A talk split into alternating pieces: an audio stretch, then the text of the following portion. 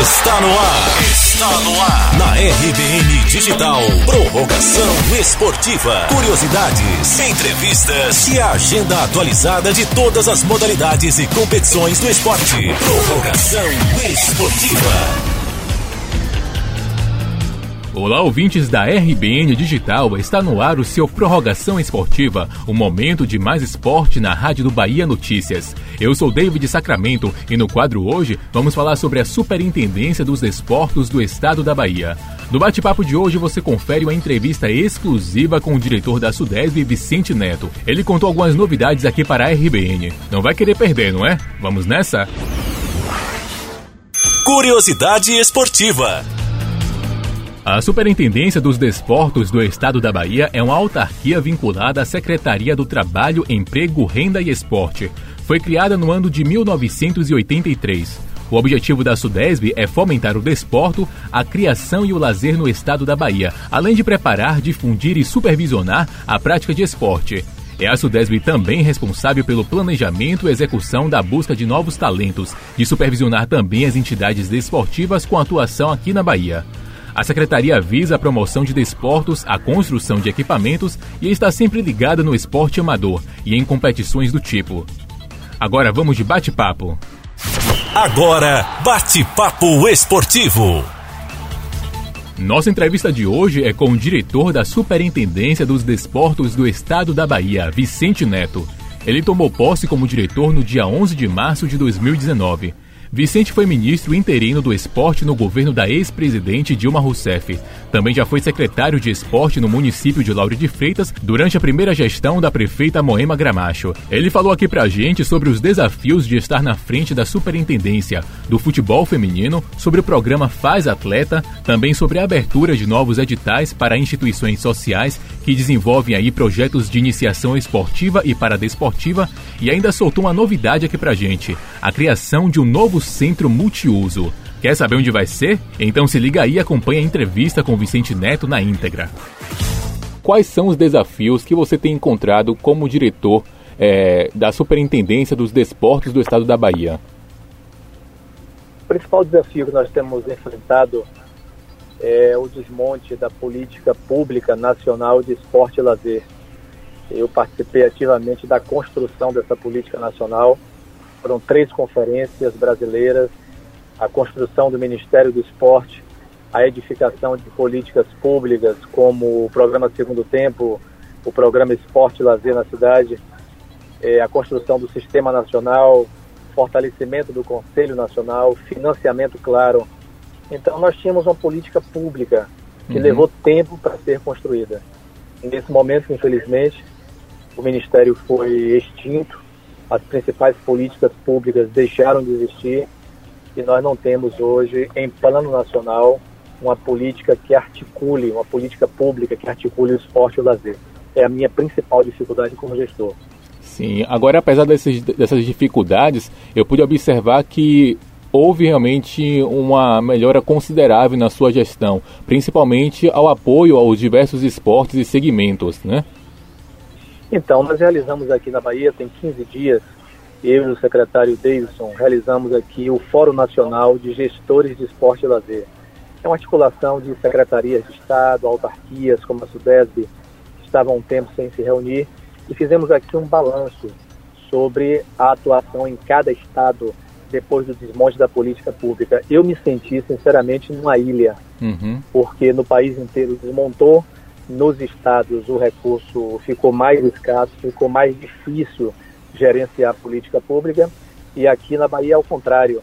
Nós temos uma autarquia funcionando, um sistema em funcionamento, o conselho acabou de se reunir, tem financiamento para o esporte e para o lazer e a gente conseguiu uma façanha que foi aumentar o investimento.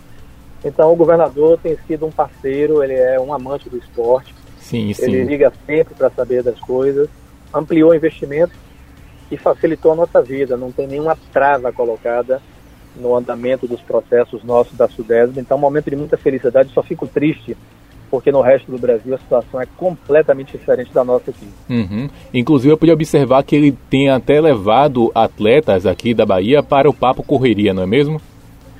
Fez isso, levou atletas para o Papo Correria, levou a Paola que é a nossa campeã de BMX. Sim. Uma garota de 18 anos que desponta como uma liderança mundial no ciclismo. Levou o Igor Nogueira, que é o nosso atleta do jiu-jitsu, primeiro Sim. autista financiado pelo Faz Atleta.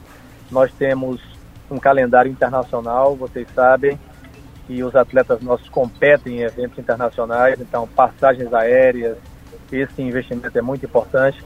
E também o lazer e o esporte de participação, o esporte educacional. A nossa parceria com o secretário da Educação, Jerônimo Rodrigues, garantiu este ano a maior edição dos Jogos Escolares do nosso estado.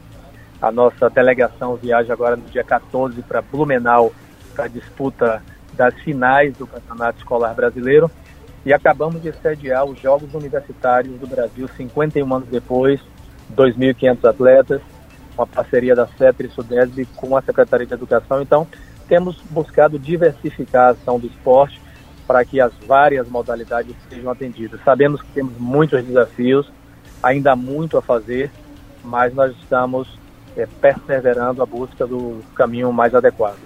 Existe aí um investimento que a Sudesb dá em instituições sociais que desenvolve projetos né, de iniciação esportiva e paradesportiva também aqui no estado da Bahia.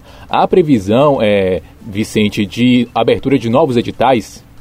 É uma excelente pergunta, porque o edital mais esperado do ano vai ser lançado agora em novembro, que é o edital de lazer por toda parte.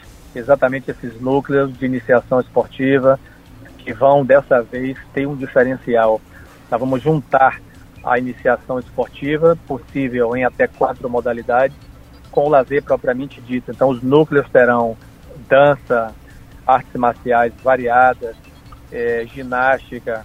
Então, nós estamos fazendo um. Nós reformulamos o programa para garantir que mais pessoas sejam atendidas. Bacana. Agora, eu podia observar que no final de semana teve aí um evento, um fórum, né? O Vivo Futebol. É, e também para a contrapartida com isso, o futebol feminino ganhou pela primeira vez projetos de iniciativas esportivas aqui em Salvador, né? E também foi um dos assuntos que foi comentado nesse fórum, né? Como é que vocês vêm dando ainda mais apoio e incentivo para o futebol feminino, feminino que eu pude observar realmente que fica um pouco além do futebol masculino aqui na nossa cidade, né? É verdade, a mais pura verdade. Temos feito um esforço grande lá no fórum Eu Vivo Futebol, que foi um fórum extraordinário para o qual nós fomos convidados com profissionais e muita gente experiente relatando experiências no esporte. O tema surgiu. Temos feito aqui um esforço grande, mas ainda muito aquém das necessidades do uhum. esporte feminino como um todo. E o futebol ele sofre mais. Aqui nós conseguimos captar uma emenda parlamentar da deputada Alice Portugal, são 200 mil reais para realizarmos a Copa Loreta Valadares de Futebol Feminino. Sim. Que é uma homenagem feita a uma professora universitária que foi minha amiga pessoal. As mulheres aqui da Bahia resolveram homenageá-la com essa Copa. E nós acabamos de captar um recurso da Lei Federal de Incentivo ao Esporte com uma ONG é, lá de Minas Gerais que trouxe para a Bahia um projeto de iniciação esportiva para meninas é, então é no futebol também, são 150 meninas já selecionadas que começam também agora em novembro a aprender a técnica do futebol. Que legal. A ideia é iniciar, mas também propiciar o rendimento ao final. Então é um esforço permanente que nós sabemos que é um esforço que precisa ser mantido, Contínuo, porque as né? mulheres né? precisam ter é, o espaço que elas merecem também no esporte. Certamente, concordo muito com você nesse aspecto. Inclusive, cada vez mais os esportes têm abraçado né, as mulheres, né, nos esportes como um todo, assim, eu percebo que realmente as mulheres vêm adentrando nessa área esportiva de uma forma bem firme mesmo. Agora, aqui no nosso programa, o Prorrogação Esportiva, é, a gente ouve os mais diversos atletas das mais diversas modalidades também. O segmento do esporte radical é um dos que mais se queixa aí da falta de apoio, né? Qual é a visão que a Sudesb tem do esporte radical? Uma visão muito proativa. Sim. Os, os esportes radicais têm garantido muito apoio dentro do Faz Atleta. Sempre que o pessoal me procura Sim. de alguma modalidade, etc., eu sugiro que eles procurem o financiamento do Faz Atleta. É um financiamento fácil, é um financiamento tranquilo. Este ano, mais de 80 projetos foram aprovados. Nós temos boa relação com o pessoal do skate, nós temos boa relação com o pessoal de esportes radicais que estão é, em ascensão no Brasil. Sim. É, nós estamos, estamos orientando esses grupos que nos procuram a se estruturarem. Às vezes a gente vê assim na imprensa, abre lá o Bahia Notícias, vê um outro portal, tem lá, assim, por exemplo, uma vaquinha sim, de, um, sim. de um esporte, de um atleta buscando apoio. Eu sempre busco ligar para essas pessoas, digo, olha, procura a gente, Uhum. porque tem um caminho de financiar.